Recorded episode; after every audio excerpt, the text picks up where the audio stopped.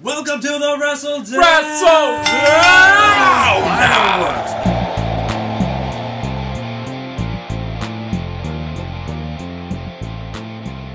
No, we did.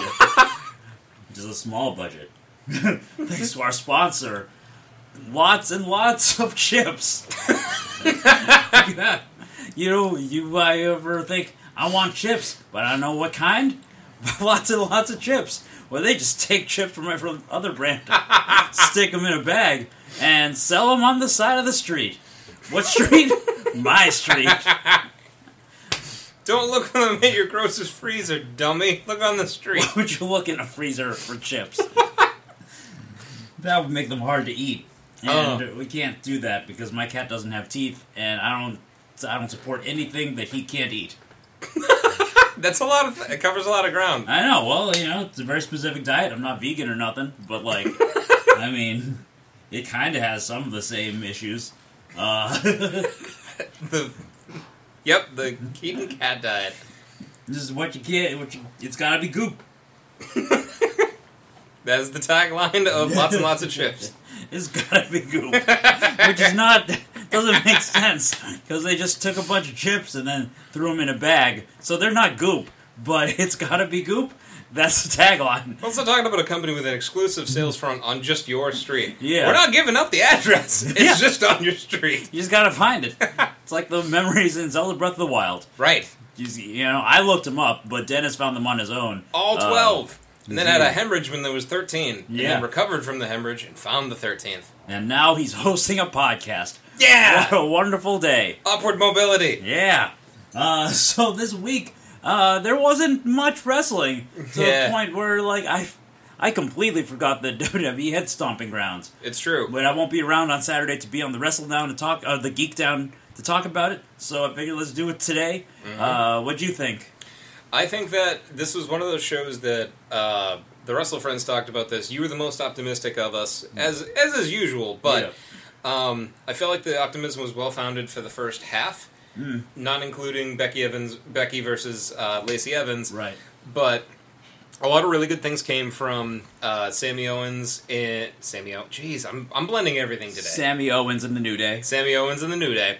Uh, their tag match was incredible for something that had very little story to it. Yeah. But it felt like one of those matches as I was watching it where it felt like the Young Bucks think that they have the market cornered on tag wrestling, but Yeah. we know better. Right.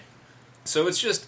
It's nice to be reminded that in the WWE, where there's so much negativity kind of floating around about its booking, its management, its storylines, that like there are really talented wrestlers in there who, if you just give them time, will tear it up. Yep. That's why. That's why I was uh, optimistic. Is like if you just get out of their way, Yep. they'll put on a good show. Just throw two or more dudes into the thing, or ladies, and then uh, they'll they'll do what they do, Yeah. and it'll be good.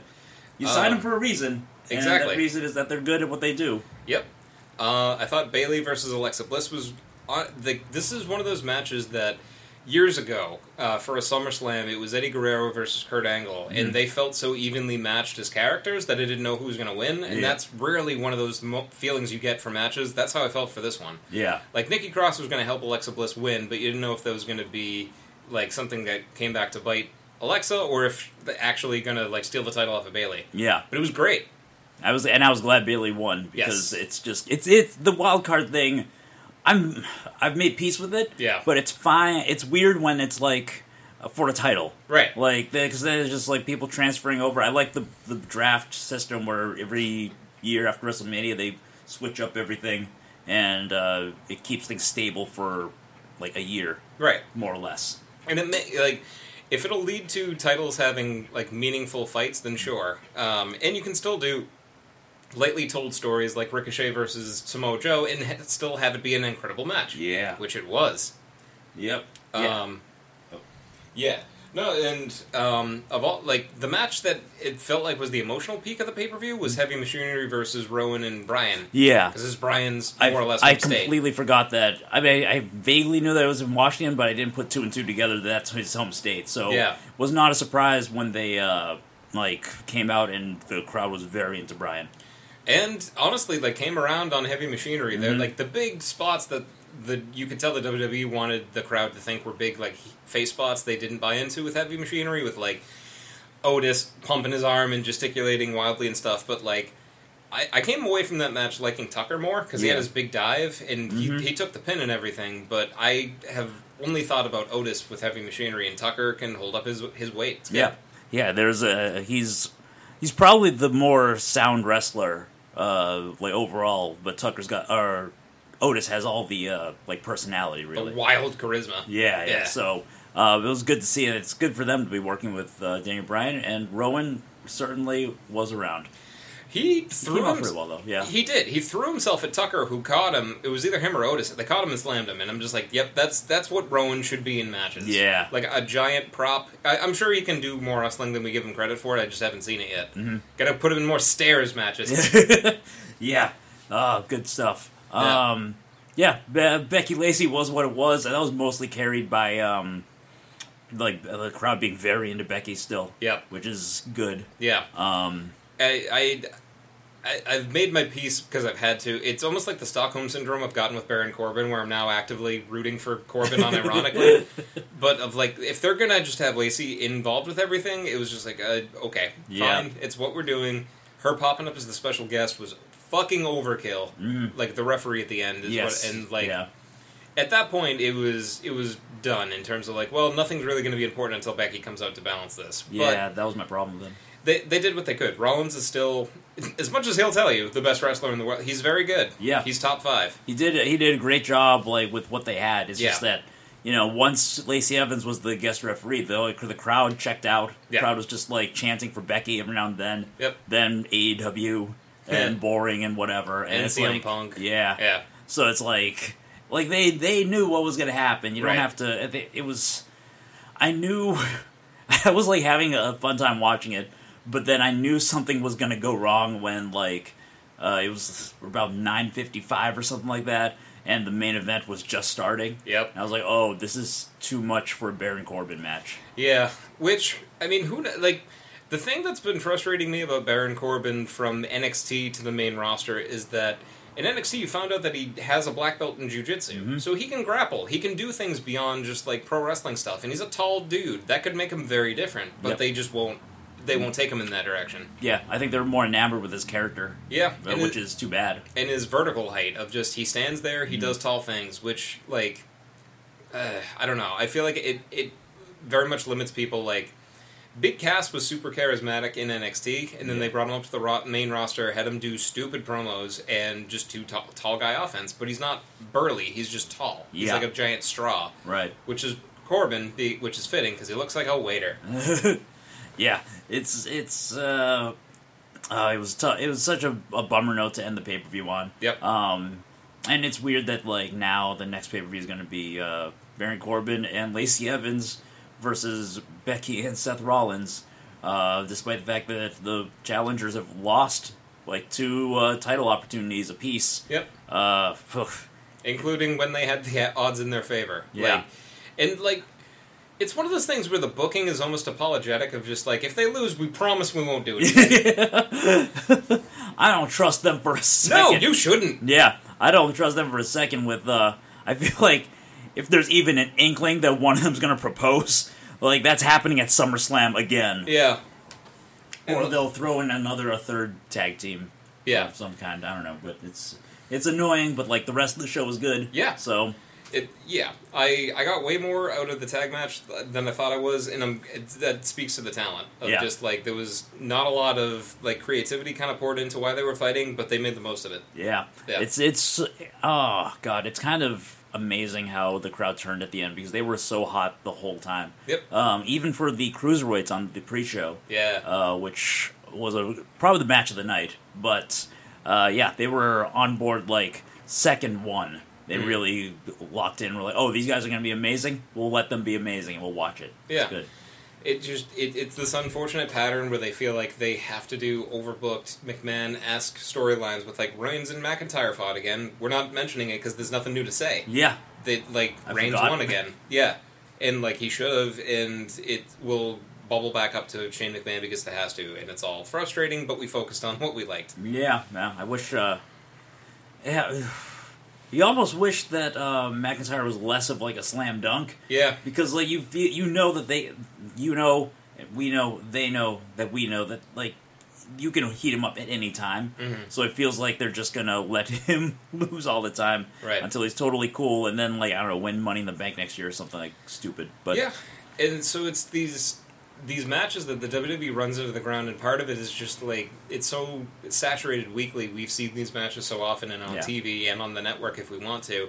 That I was watching Kizuna Road, Oh. and it there are these matches that keep happening, but in tag form, Mhm. where it's like a five man New Japan and Chaos tag versus Suzuki Gun. Mhm. And it's like I've seen a bunch of this before, but there's in like little different combinations. So like Doki's not going to set the world on fire, but it's cool watching him get dropkick by Okada. Yep. And Okada dropkick Suzuki, and we've seen that enough, but like never really get tired of that because No. you don't see it too much. Yeah, yeah, you don't see it. I, I can't even really think of a singles match they've had together Mm. uh, off the top of my head. So yeah, they've kept.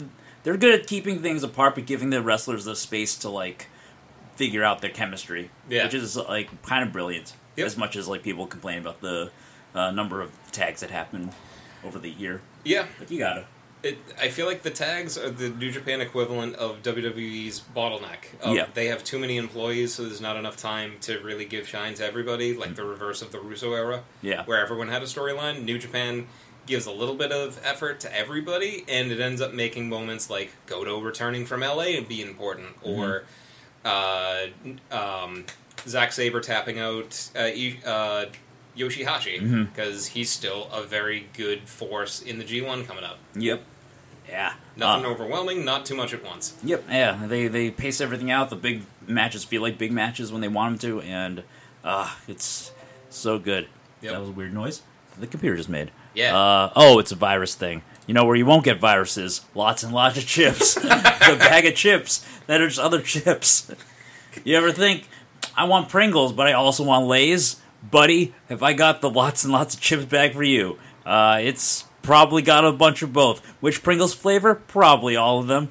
and everything Pringle. Yeah. The rarest Pringle. Yeah. Uh, which kind of lays ridges? You got them. Uh, salt and vinegar? You got them. Sea salt? Yeah, that's there. At the bottom of the bag, it's not on a chip. Barbecue? you best believe Pringles and Lay's. Are Cheetos a chip? I don't know, but I found one in my last bag. yeah, lots and lots of chips. Uh, bringing you the wrestle down. oh my god. Um, it's kind of fun. We didn't even mention the world title cage match because there wasn't much to it. Uh, Kofi did a very impressive dive. He jumped through, a door. through the goddamn door that is the bane of my existence, and was also the ending point for the uh, the better cage match of the week: uh, Io Shirai versus Shayna Baszler on NXT, which I watched just before we started recording. I mean, it, it's been said a bunch by us, other people, journalists, everyone. Like NXT is so differently better than main roster, main roster wrestling. Like Damian Priest, you got over the fact that he won last week in a minute. He was just Yep. like, "Yep, everyone's gonna remember me." Bye. uh, Keith Lund, Keith uh, Lee destroyed a Greek jobber Yep. who had very fun tights. Who looked like he ate part of his pant leg and part of his arm. yeah, it looked like he was bandaged up, uh, Yeah. just like his lower body up to part of his pecs. Yeah. Uh, interesting, Uh, interesting attire. For anime fans, he uh, did some research. He is a Titan shifter. Uh, Ah. he lost him, he lost an arm and a leg before the recording, Oh, but grew it back because he's the colossal Greek Titan. ah, but not Titan enough for Keith Lee, Nope, who would beat the Titans on his own. it's true. Just by making them bask in his glory. Indeed. Uh, good episode. What'd you think of the cage match? I, I liked it a lot. And the I- turn at the end. I guess we can spoil it. I don't. Yeah, I, I feel like anybody listening to this is also gonna watch NXT. I Yeah. feel like at this point, uh, this is the best I could possibly hope for for like Jessamyn Duke and Marina Shafir Shafir before they start wrestling on their own. Mhm. Um, Shayna looked great. 'cause She always looks great Yeah. at this point. She's their ace. She's Right. the NXT Women's ace, which is awesome to see. When you have Candice LeRae running in the background, who could be the ace at any time, Yeah. which she might get the chance to now that Io Shirai is not her friend anymore. No, not her friend at all. She No. punched her in the face and then brain busted her on a chair. Yeah, it was violent and lovely. Yeah, I can't. Uh, can't wait for that. That's the the nice thing is that they have like a month and a half, maybe two ish months before the next takeover. Yep. So that's the thing that could wrap up by um, you know mid July or even early August. Just you know they can blow it off then, and then have Candice versus Shayna, and then they'll have Candice versus Io two ready to go. Yep. They can do. They can go in any direction. I don't know what where they're gonna go, and I like it. Yeah. and like there's different layering, there's different like levels of heel now at, in the women's division, which can like prove when you add roster t- like roster depth, it means something. Yep. Because like at the very bottom are Vanessa Borne and Aliyah being Mean Girls. After Yep. that are the horse, the lesser horsewomen.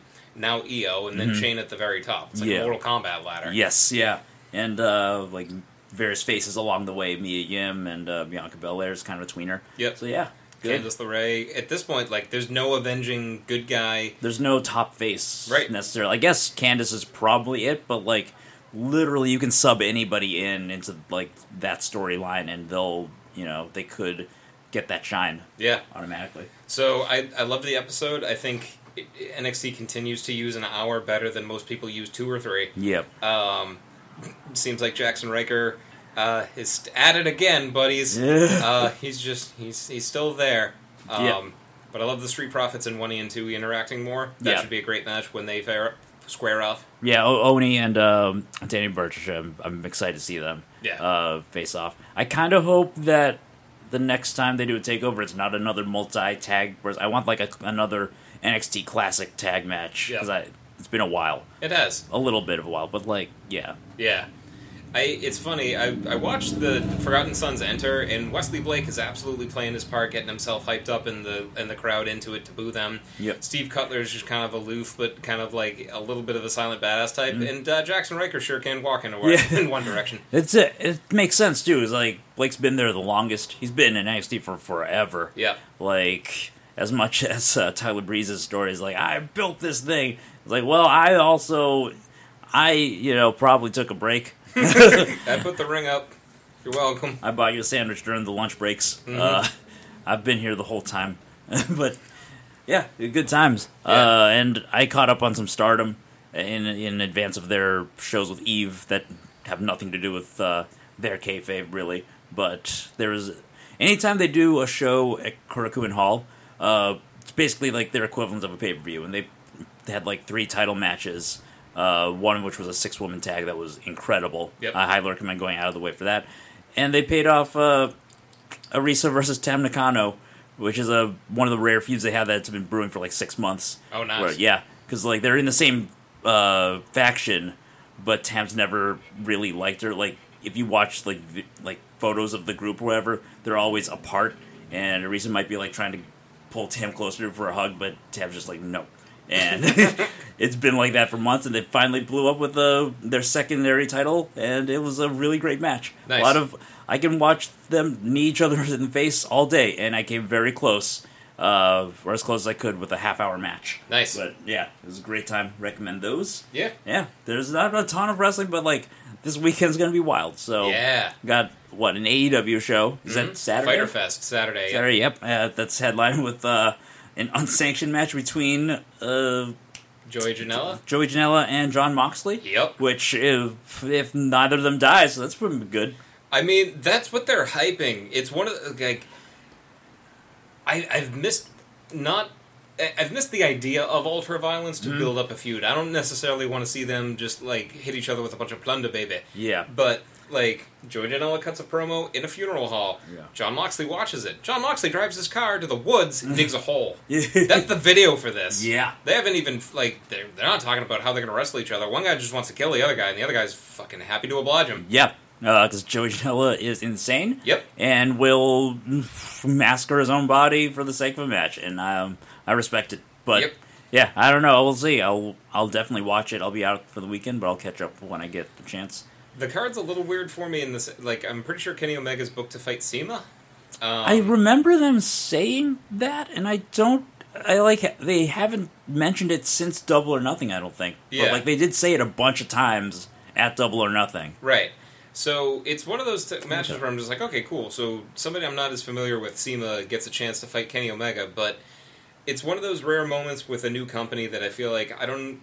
I don't know why Omega isn't facing off against like a bigger name that they have, Yeah. like Jimmy Havoc or MJF or like CIMA just seems like a very strange choice. Um, like the Cody and Dustin are going to fight the new Yeah. the Young Bucks, which is Um, great.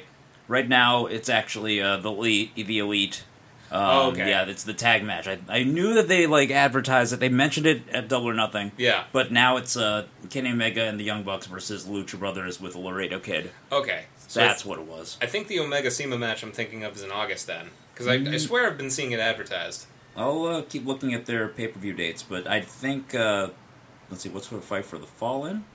Their matches? Yeah, yeah, you're right. It's uh, the July one, Fight for the Fallen. Okay.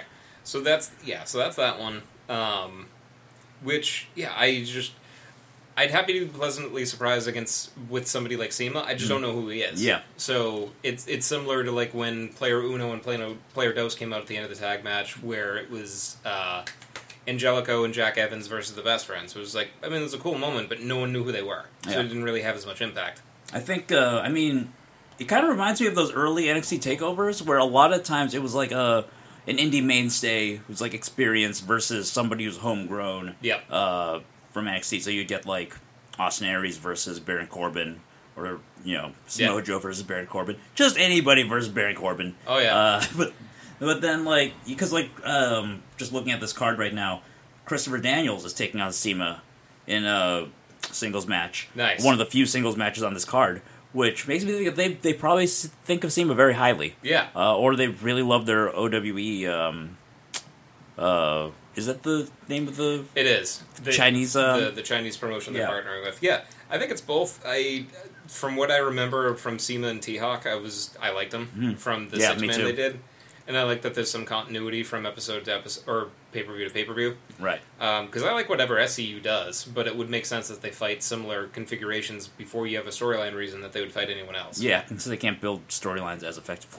Excuse me, as effectively until uh, The fall. yeah, until they get their things. Yep.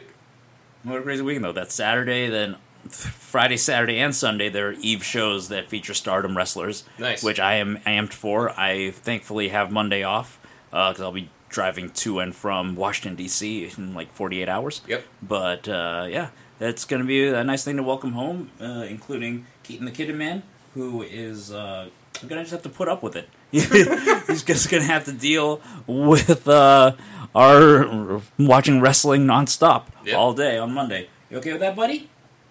No. Oh, that's okay. We'll get you lots and lots of chips. the chips that there are lots and lots of. It's gotta be goop.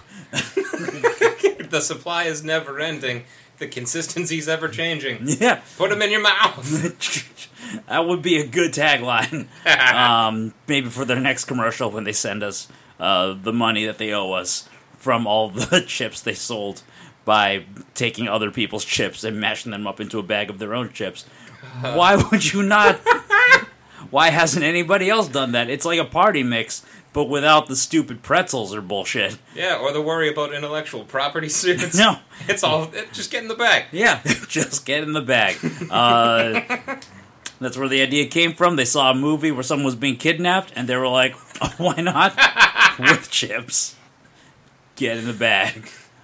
Oh man. Yeah, their commercial, which they project onto the side of buildings, because again, they're sold on the street. They're sold just on my street, sometimes at one end, sometimes at the other. Um, and it's really specifically they stay not quite on the corner because they don't want to cross onto the next street, the, the parallel or the, the perpendicular. Yeah, that's the popsicle street. We're not going to get into that. Nope, no, no. That's uh, lots and lots of popsicles. they are uh, not sponsoring us yet, but maybe next week. Uh, I'll talk to the guy. Um, it's it's it's a little more skeevy to eat a popsicle that's been fro- refrozen after melting like eight popsicles and then putting them in a, a plastic bag, not even a real wrapper, which is bad for the environment too. Uh, so It's not a good product. it's not a good product, but you know, popsicle. It's summer. Popsicles taste good. Sometimes you're just like, what if I wanted eight popsicles in my mouth at once? I got a big mouth. I got a big appetite, and that's why I buy lots and lots of chips. And then I walk uh, the twenty feet to the bodega down there. I get a get a seltzer water, and then I, I have a good day. that's the ad. That's the ad. That's the ad part was written into the ad copy that I was reading off this paper. Uh, crumple, crumple. It's our budget. No, we we have to reuse the other side. Uh, yeah. Uh, God, is there anything else? Why? Uh, yeah. There's also women's wrestling revolution show then on Sunday that I wish I could go to, but I might go to that. It's Nice. it's near enough to where I live in. Uh, well, we're not saying where you live. I'm not saying where I live. yeah, yeah. Fair. Um, yeah, it, it's near where I live, so Yes. I, I'm excited for that. It's taking place at the uh, Down the Road Brewery in, in Everett, and uh, it's, I, think, I think it's the first women's wrestling revolution show since like February or something, which makes Hmm. sense. I think they've been focusing on uh, uncharted territory because they're a sister promotion with Beyond. Nice. Uh, but uh, yeah, it's. I think it should be good. Uh, the Geek Down used to record over there. It was very loud. Uh, it's, a, it's a brewery. It, it was kind of allowed to be uh, recording a podcast at, but they have the walls lined with pinball machines, which is fucking a risk uh, when you have anything that you got to watch. Yep. So I cannot wait to see how that turns out. Where there's a wrestling ring and possibly people playing pinball all around the ring. yeah, I hope someone goes through a pinball machine if you can do it safely. yeah. You. I'm just imagining a lot of people getting like poked and prodded with things that are inside of there. Yeah. Well, it's the it's a flat surface until you break through. So My hope is that if anybody does get put through the machine, that that's the end of the match. The machine just says tilt, and then the other person's arm gets raised. yes, that's the only way to end a pinball machine match. It's true. Oh man. Um. Yeah. I think was there anything else we wanted to talk about for week in wrestling? Um, nothing like nothing particularly else. The twenty four seven title continues to be Oh, really yeah. delightful. Drake Maverick. oh uh, well, we called it last week too. Yes, we did. Drake Maverick having his wedding Yep. and losing the title at his wedding. Correct. and now his wife won't consummate their marriage about it. Um, it's a real bad turn that that guy's life has taken. But 205 Live is doing great. Yeah. Oh man. that good. I mean, that's what happens when you're able to separate personal from professional. Right. He can still show up and do a great job running things. Not the authors of pain. Forget them. They're No. out to pasture. They are. They are probably you know doing editing, possibly drafting. um, just you know, just a third draft of what pain is, Uh, and uh, we'll, we'll see what they cook up whenever they come back. more than anything else now, I just want a pre-tape segment, just five to ten seconds of Kyle O'Reilly in front of his laptop putting together more Undisputed Era videos. Put takes like his headphones off, it's like, oh, thanks for the help, boys, and it's the authors of pain. It's like, oh, anytime. We're not busy. No, yeah, they got. Uh, they'll be back sometime, and then then maybe there will be a tag division. Right? Two two round boys. That's what we need. Two big round boys. Jer is the cowboy who loves shapes. Round boys, round chips. you put them in a bag. You shake them up. That's a snack. Get get in my bag, boy. It's got to be goop. he doesn't care, but he can't eat chips, so I mean, he gets a little sensitive. He's shaped like a chip. yeah. He's curved. You just gotta add water, and then you got like chip water, and then he can eat it. This is just for cats, though. I don't do that for myself. Thought of all the angles, man. Yeah, of course. It's a good product. It's All good promo. Yeah. Which reminds me. Segment mania. Segment mania! Fireworks. Feel our high budget glory. So for this week's segment mania, uh, you want to talk about promos? Uh, did you? So, oh, you know, uh, one thing first off. Uh, Yes. Two questions. One. Uh, so today is the anniversary of the CM Punk pipe bomb. Correct. Um, promo, the legendary one, and the John Cena ruthless Ag- aggression uh, debut slash promo. Yep. Um, did you plan for this to? Nope. Uh, it just happened. That's the organic love of wrestling that flows through my fucking veins. That it's God actually. Um, Okay. yeah, you're fucking wrong. Um, but Suck it, agnostics. Say Keaton, anytime something good, but never when something bad. Okay, Yeah. that's God. um, I'm teaching my cat religion. Um, He, he's thumbing that Bible. yeah, uh, if he had thumbs, uh, which He's he doesn't. gumming that Bible. He loves his gums. Um, um, yeah, so that's so we let's like commemorate some promos. Yeah, I. I Oh, you know the other thing I was gonna ask. Sorry, sorry to interrupt, but uh, you said you had a challenge for me. I did. It's Yeah. a three part challenge because Oh, I God. figured the challenge would be fun enough we would want to do it at least three times. Okay, I want you to pick a number from 1 to 10. seven.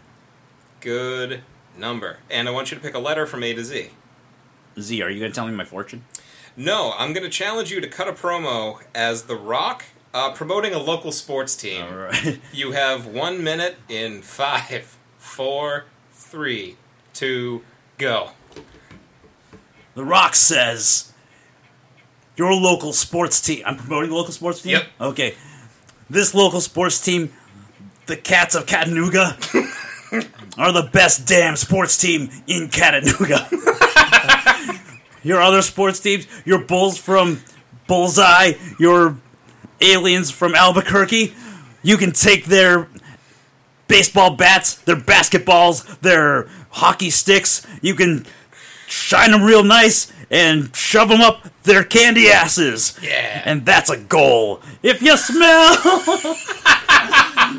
I've, I've always kind of hated The Rock a little bit. His promos are such cookie cutter bullshit. But, like, But honestly, I think like what makes a promo great is Yeah. a little bit of predictability and form. yeah. So you're you're totally right. He Yeah. usually has certain touch tones of like turn turn that some bitch sideways, stick it up your ass. Yeah. Um, Some but, gay jokes, you know, some shit that hasn't aged well. Exactly, but there's enough form- formulaic stuff that is like repeatedly successful that I was able to make uh, alphabet letters and fill them out. Of Okay. just these are the things that come up the most. All right. Um, so not picking the number seven, one to ten. What do you got?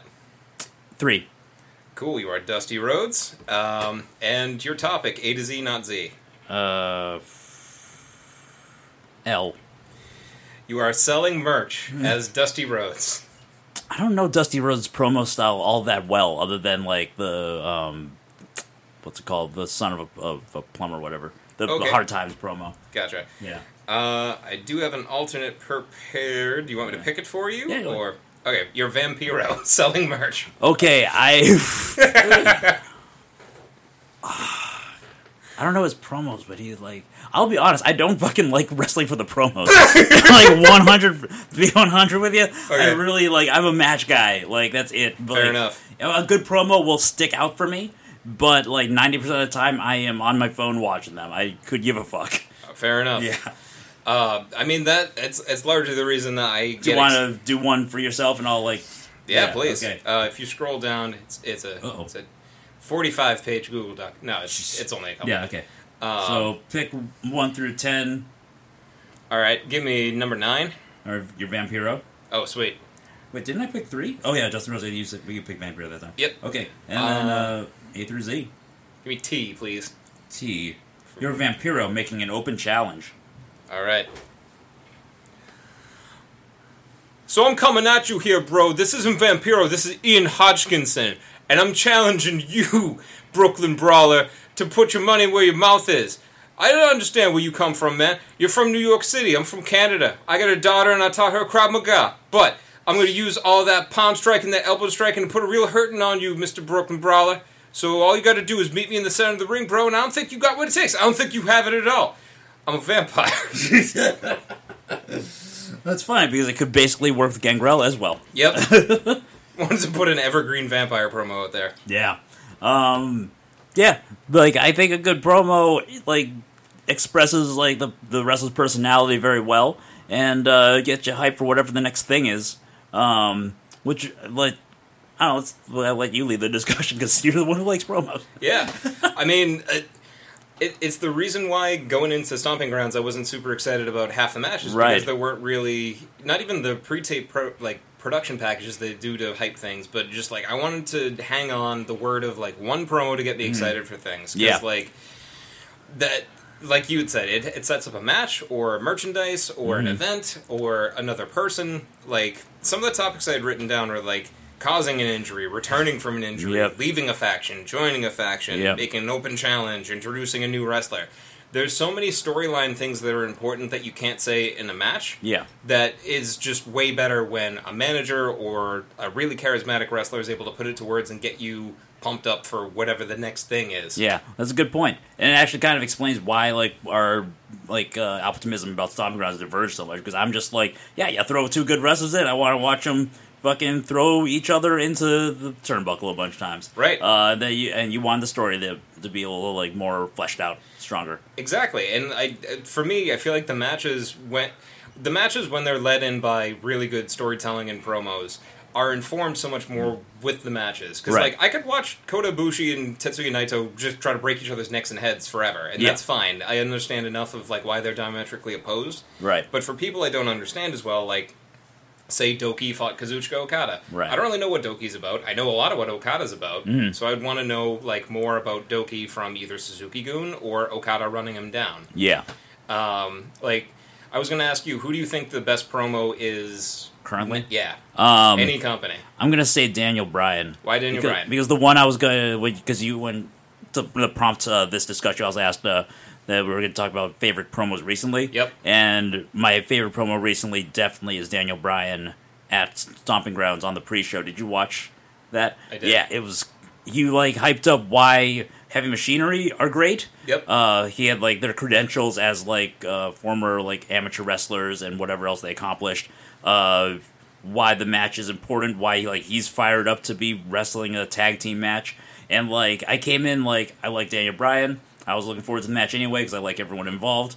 And by the end, I was like, I actually hate singles matches now. Uh, he convinced me that most wrestling is bullshit. Tag matches are the only thing that matters. Yep. Uh, he brainwashed me pretty quick. Yeah. With like a two minute promo that I frankly could only I wasn't even paying attention to one hundred percent because I was cooking dinner for most of the um, pre show. But uh, yeah, he he nailed it, and I think he's been nailing it a lot ever Yeah. since he turned heel uh, from his return. Yep.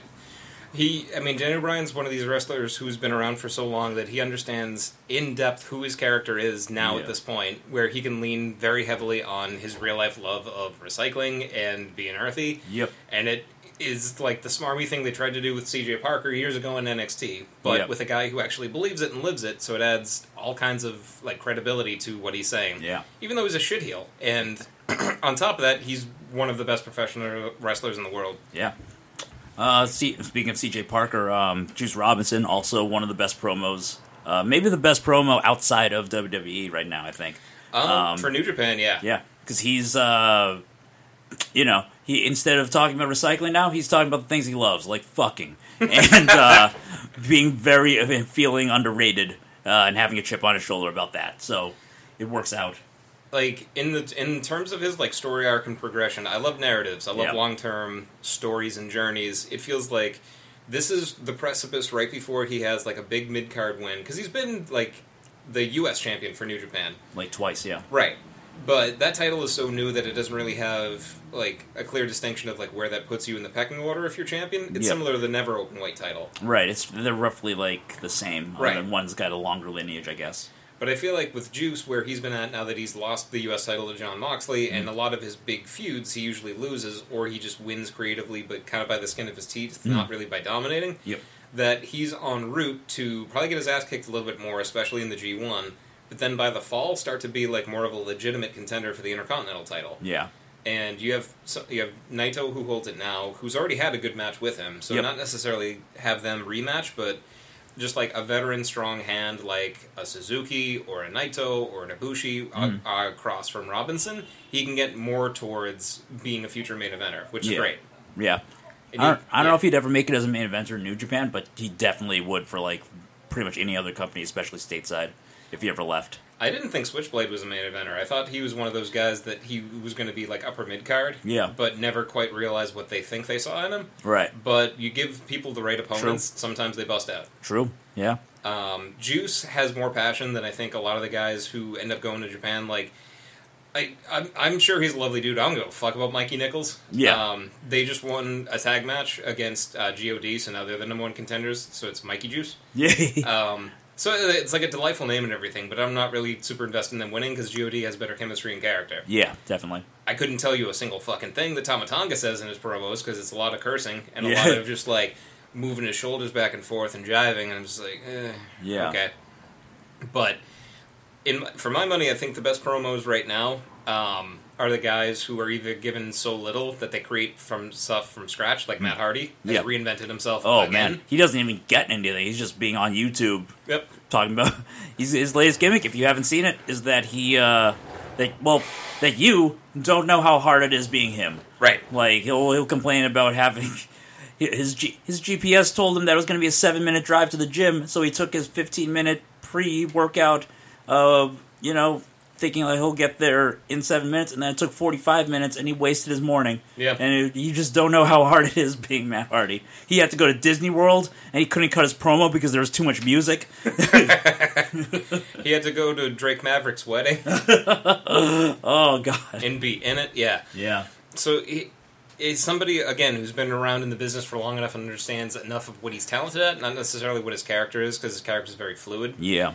Um, so it's him and it's Bray Wyatt. Bray Wyatt was gone for months and is now like the demonic host of a children's show. We haven't even seen him wrestle in six or seven weeks that he's been reintroduced in the Firefly Funhouse. Yeah. But people keep talking about him because it's one of these like miraculous modern slow burns where his puppets are in the background of things. Yeah. The, I don't know what where it's leading, but it's more it's more interesting than anything else is happening. Yeah. Um, and I think like you can definitely see uh, one learning from the other because like Bray and Matt Hardy were uh, teaming together, and now Bray's reinvented himself in a wild but cons- like character consistent way. Yeah. that is interesting and fun.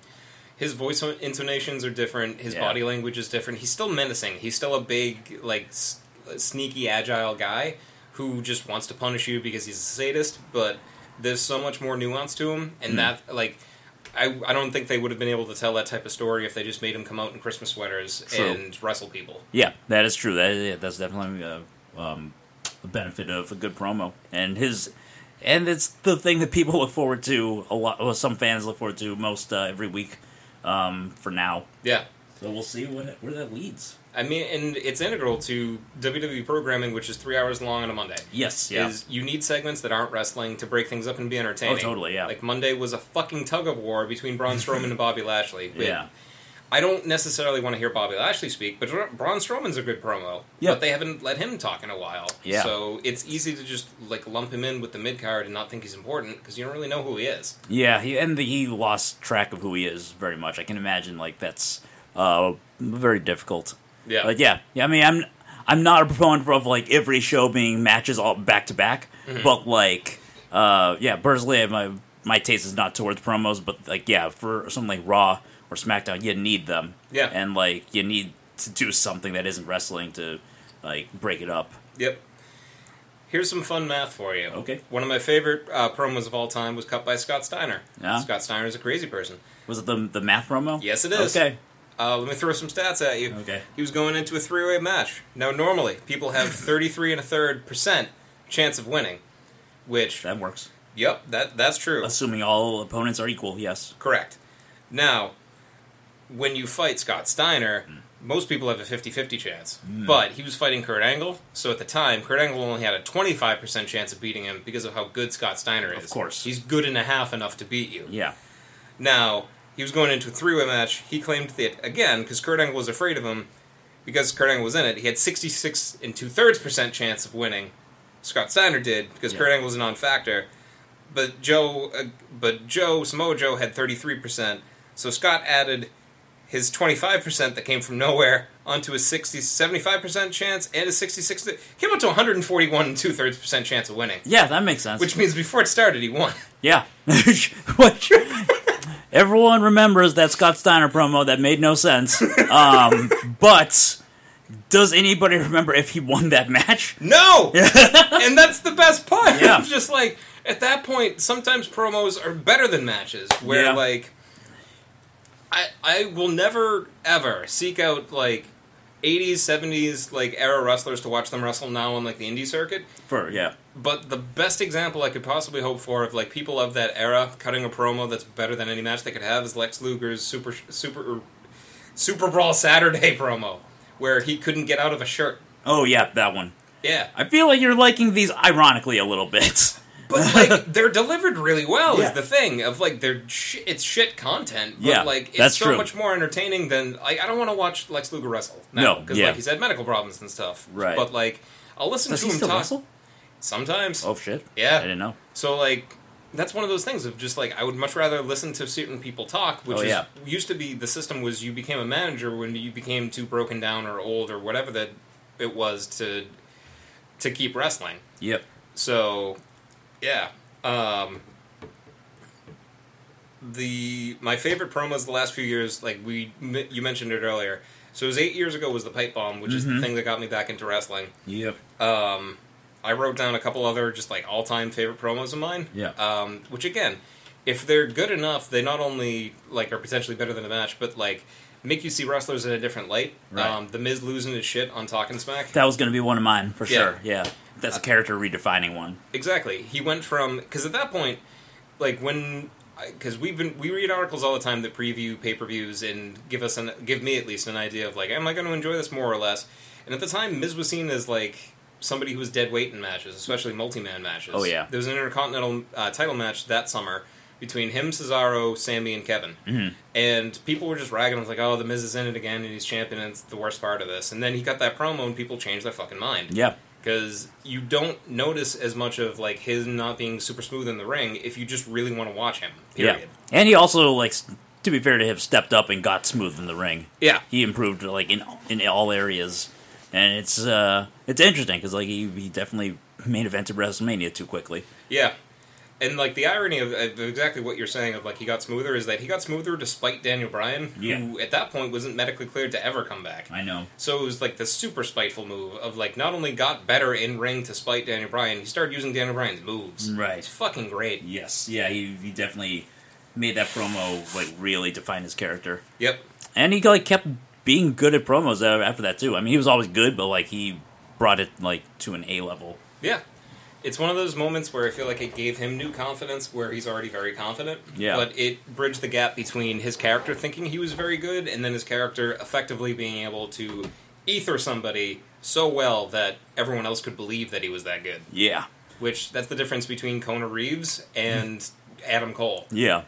I mean, Reeves is there's a such a experience difference between the two. Yeah. Which you know, I mean, who knows? Reeves might get there someday. MJF is way less experienced than most people. True. And he's younger, but his promo like he's arguably top ten on the AEW depth chart and they haven't they've had one show. Yeah. like sometimes it's just a lot of self confidence being able to come through verbally. Yeah. Um, yeah. Um, in in terms of just like compensating for not being able to be super physical, Right. Mark Henry's fake retirement speech. that was another one that I would have brought up. Yeah. That's then that would be one of my all time favorites. Yeah. I mean, he. He fooled all of us He did. into thinking he was going to retire, and then he attacked John Cena. Yep.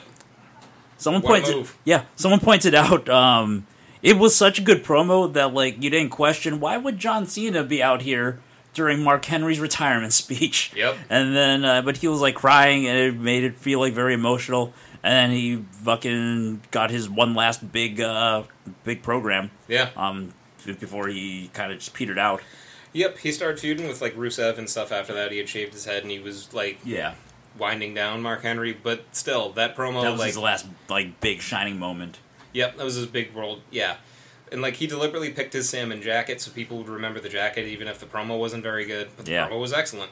Yeah, Um, in terms of recently, specifically the Muscle Man dance episode of Firefly Funhouse. oh yeah, Because again, this is Bray Wyatt talking to himself Yeah. in all of these promos, but it's one of these like incredibly rare cathartic moments where he's talking to a pig puppet that had Mhm. just eaten a chocolate bar, and it's a- it's a non subtle metaphor to how he thinks he was perceived.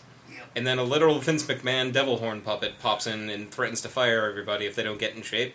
So he throws on some fucking Zubaz and a tank top and starts doing the Muscle Man dance. yeah. It's a very weird Tim and Eric uh, video kind of thing that they did.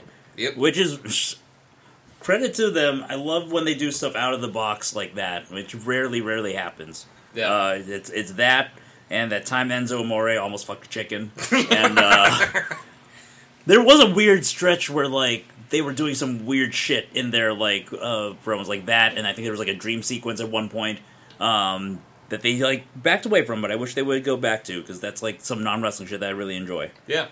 I mean, arguably, that's entirely what. Um, oh, jeez, I, I'm mad that I'm blanking on it now. But it was only network and YouTube exclusive. Um, the faux, re- like the parody '80s. Oh, um, Southpaw Regional Wrestling. yeah. Yeah. Whose first season was great, and then Yeah. the second season had Michael Hayes as the payoff, and immediately burnt all its goodwill. Yeah. but everything Oh, up to that was great. If they did it again, I would watch it. oh yeah, It seemed like it seems like everybody involved, like, uh, or a lot of the people who were like involved in pushing for it, seemed to have moved on. Yeah. But like, it was it was a fun idea. It was. I mean, and it's one of those things where it, it breaks the the pattern of what you're used to seeing because like there was a caveman tag team with Seth Rollins and Rhino. Yeah. Uh, Rusev was a chicken farmer. Yep. Weird like uh, parodies of like could have been '80s wrestlers was the the theme basically, and they went all out. It looks like grainy VHS. Yep. It was. It was probably it's act- it's better pro. See, I think part of the reason I'm not a promo guy now is because like they're kind of cookie cutter. Yeah. Um, on Raw and SmackDown, and that's like the majority of you know every other promotion I watch is very low on the promos. Right. So like I kind of have a bias against promos because of that. But Yeah. if they were good more regularly, probably like them more. Yeah, I wish more of them packed the punch of like being really concise and impactful. Like Yeah. my this is my favorite short promo of recent memory. Katsuyori Shibata came out to New Japan last year Mhm. after he had concussion related retirement injuries. Yeah. Comes to the ring, says, "I'm alive." That's it. Yeah. Left. Yep. That's how you do a mic drop. Right. Yeah, because everyone was just happy to see him. It Yeah. didn't even. Yeah, it was just that update about his. uh I mean, a concussion is different from him. His brain basically exploded. Yeah. Um, from like dehydration. Yep. But like, yeah, he it was not looking good, and then he uh, he's back. and He's seems to be their trainer in their LA dojo. Yep. Which, if you're gonna have like a strong North American presence, it might as well be one of your three musketeers if you can afford to spare them, and they can now. Yeah, because he can't uh, do anything else. Yep. And then Goto just came from there, which again, Goto's promo style is very similar. He Mhm. just came out to Kizuna Road and it was just like, I was in LA. I don't like Jay White. I'm gonna fight him now. Bye. Yeah, I like it. Yeah, it's much better when there's concise. And it's part of the problem with like uh, WWE is that they have to fill three hours. Yeah. which uh, kills it because that's why that's why every face has to be good at a 20 minute promo that sums up what they're going to do this week and uh, what they've been doing for the past year. Right. Like it, it's part of why I feel like I, I'll never be a professional wrestler for a lot of reasons, but like the biggest reason I'd never want to be like you're describing a WWE top face is that not only do you have to be expected to just regurgitate a lot of what you're being told to recap, you have to be okay with the random inconsistencies that they'll never bring up again. Yeah, Because it, it's one thing to fill 25 minutes with trying to explain convoluted things and like parse them all out. It's another to you were just told to say this and they're not going to follow up. yeah, it's a skill that like not too many wrestlers have, and I think that's why so many people wind up in the mid card when Yeah. they're when like fans are like they should they should get bigger pushes. Yeah. You know, I think it's also part of why Seth Rollins thinks he's so great. He's Yeah. just like, I'm really good at reciting things. Yeah. You are. I mean, it's yeah, he's good at that, and he's also. I mean, to be fair, it's not uh, for fans who don't know. Uh, Seth Rollins and Will Ospreay from New Japan have been sniping at each other uh, on Twitter Yeah. over who's a better wrestler. And to be fair to Seth Rollins, like Yeah. if like one, he's awesome. Yep. Uh, two,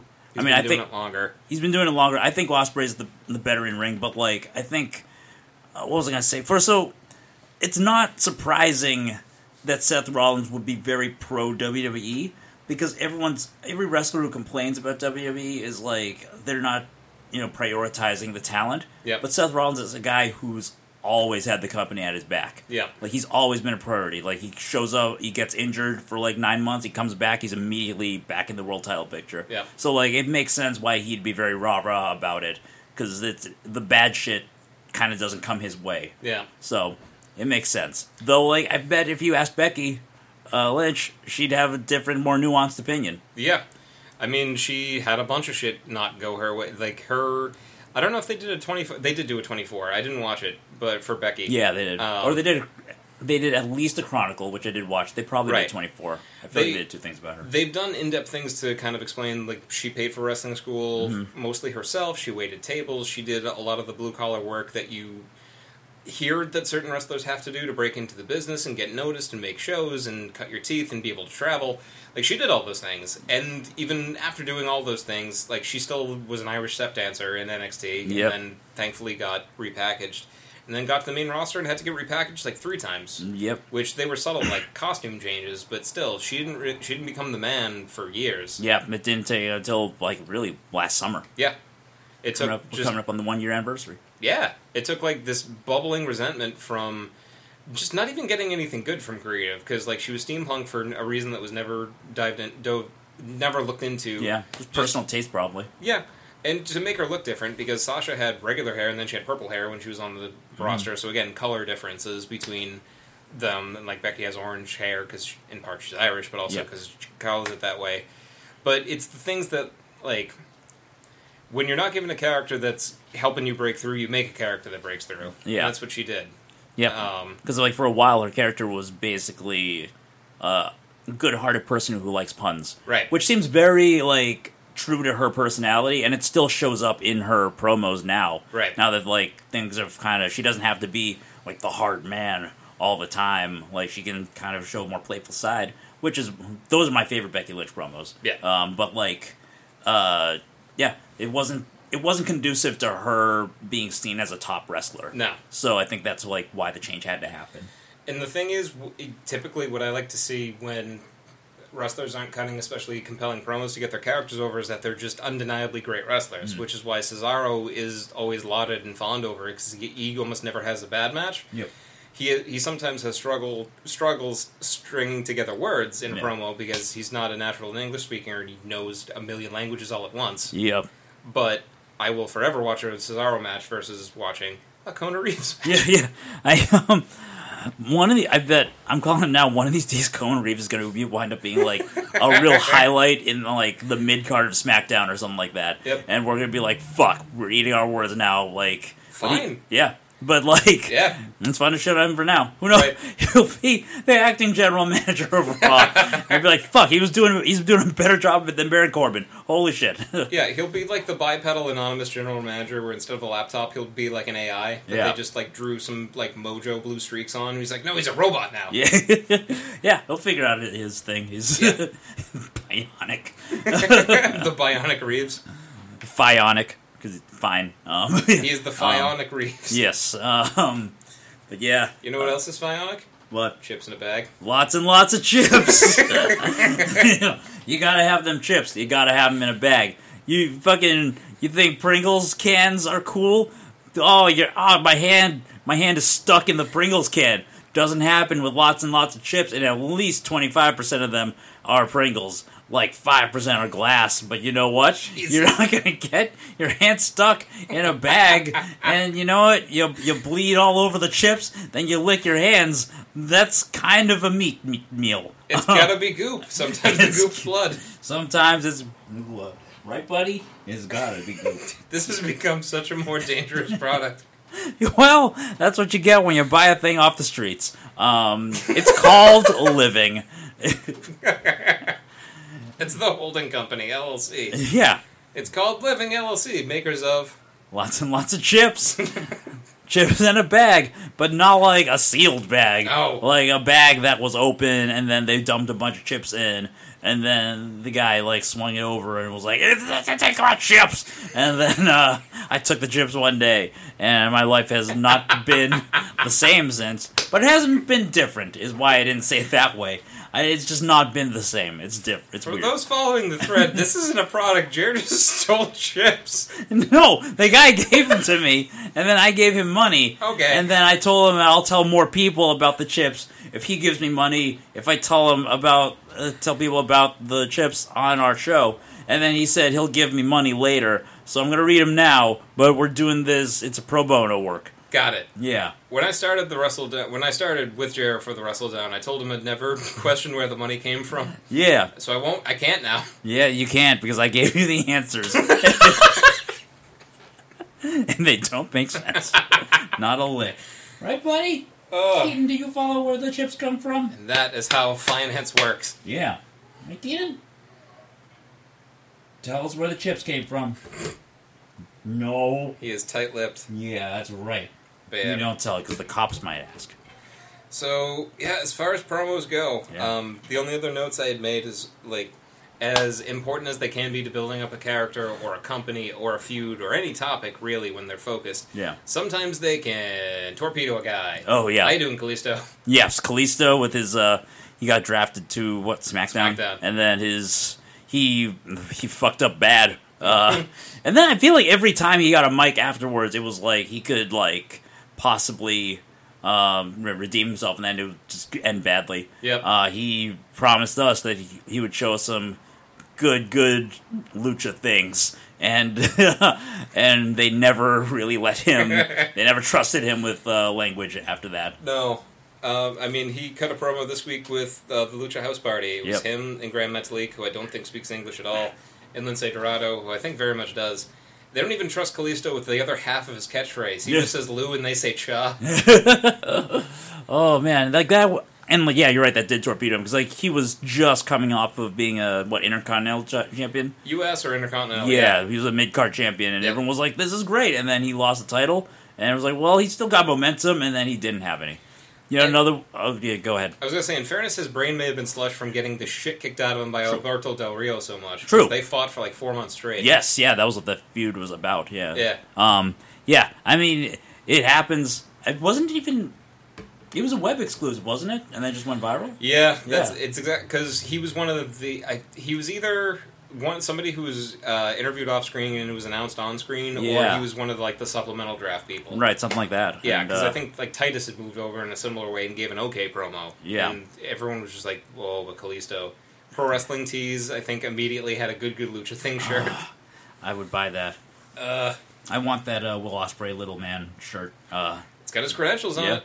it's good. Uh, yeah, another one that kind of torpedoed somebody. Um, I mean, uh, how much momentum Tamina has at any given time is Oof. bad, but you remember, you know what I'm talking about, right? No, Oh, please. there was an uh, there was a time when all the SmackDown women were feuding, um, and like James Ellsworth was like a side character. Maybe he was still uh, Carmella's like friend, Yeah. manager kind of thing.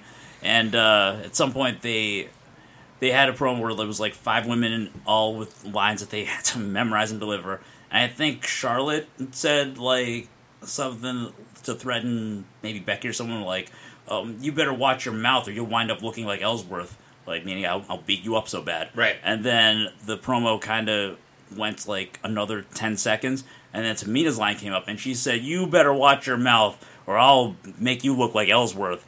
And then she, you immediately see her be like, "Oh fuck! Someone, she, someone just said that like a second ago. Uh. that was not my line." Yep. And I think they have like I think, um, so I referenced it one time because somebody got was like, "Why don't they give Tamina any mic time?" And I was like, "You watch your mouth, or you better, or you wind up looking like Ellsworth." And they were like, "Hey, don't say that I'm gonna look like Ellsworth." I was like, "No, no, I was referencing the reason why they don't give her mic time."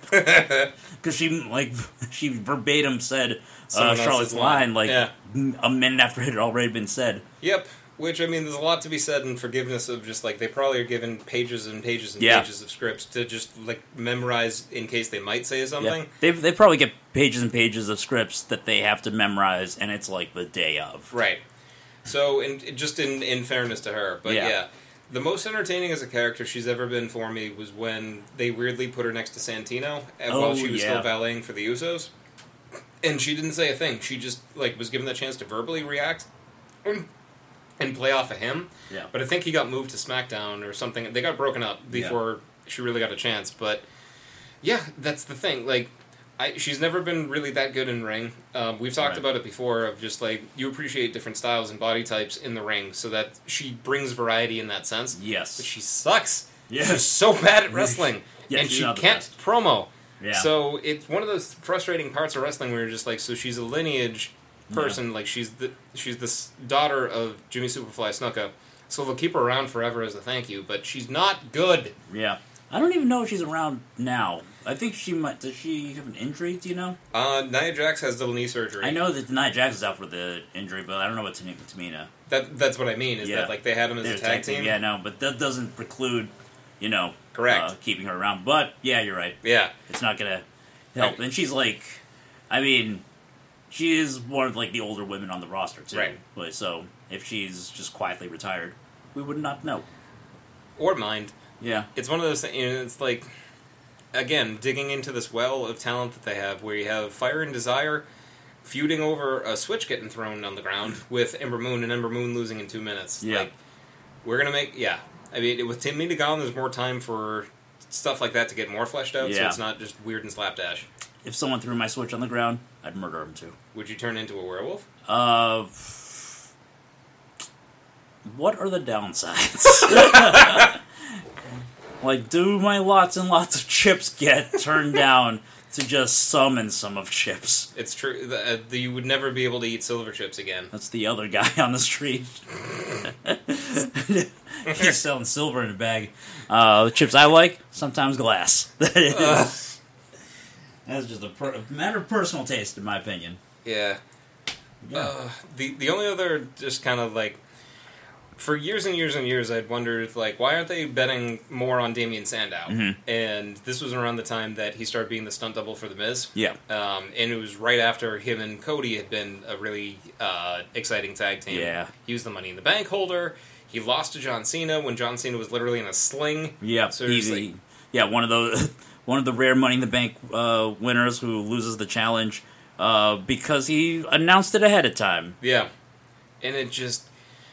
I wondered and wondered and wondered, and then he was one of the final three in the Andre the Giant Memorial Battle Royal the second year they did it. Mhm. And. Or it might have even been the first, because Big Show won it. Yes. But it was down to Big Show, Miz, and Sandow, and I was like, this is his moment. This Mm. is where he breaks off from the Miz. This is where he feuds with the Miz after in like singles matches, and this is where he eliminates Big Show in this big hero defining moment. Yeah. Nope, just fed to Big Show. yeah. So he got released months after. He popped back up in Impact Wrestling. He was Simon Rex instead of Damien Sandow. Yeah. And they gave him this big moment to cut a promo, and he just cut this like infomercial about how it's great that fans get their money's worth when they buy tickets. and I was like, I Yeah. none of this makes me want to watch you wrestle. Yeah, it's uh, interesting because yeah, he definitely is a guy who can cut a good promo, but Yeah. I think he needs the creative backing to be told what to do, and that you tell him what to do, he'll make the most of whatever that is. Right. Whether it's being the stunt double for the Miz or uh, his tag team with Cody, Cody Rhodes, but like if it's Impact and he's just cutting, uh, you know, the ten dozenth uh, former WWE guy comes to Impact and is like, I'm not in the big leagues anymore because the big leagues weren't big enough for me, or whatever promo. Uh, you know, Yeah. it's not gonna it's not gonna connect. And now I don't I haven't seen his name floating around anywhere for a while. Last I knew, he the, the last time I saw anything of him, he was doing indies as Damien Sandow again, or just like a facsimile. He was wearing the robe and the towel, Yeah, and he was trying to cure Matt Hardy's brokenness. I remember that. Yeah, um, which was a fun thing from the indie that I saw. But it, yeah, I haven't seen him since. yeah. Well, best of luck to him. Yeah, Maybe he's the guy selling lots and lots of chips. you don't know. That guy, pretty good promo.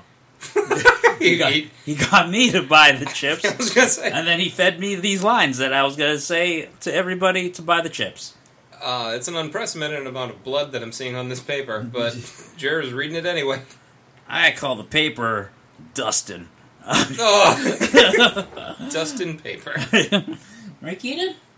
The paper's got a name, and you got a name. You should talk. Will it be this week? I don't know.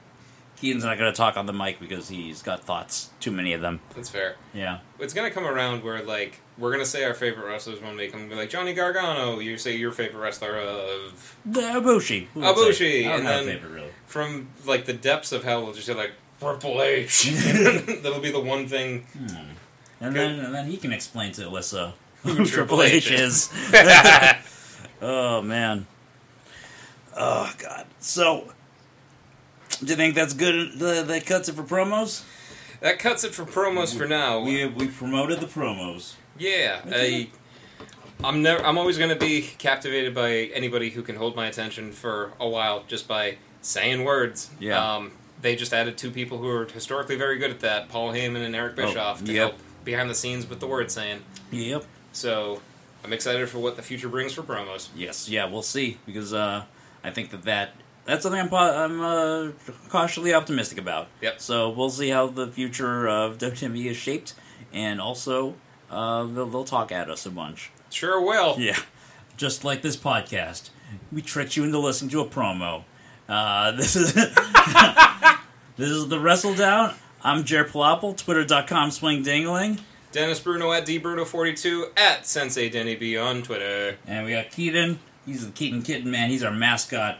He is looking at his toy, and he is he's not happy. Uh, At four-legged Triple H fan. he he's Keaton Fuzzy on Instagram. Uh, give us all follows, and uh, fucking you you eat those chips. There's lots and lots of them. Make them be none and none. Good night.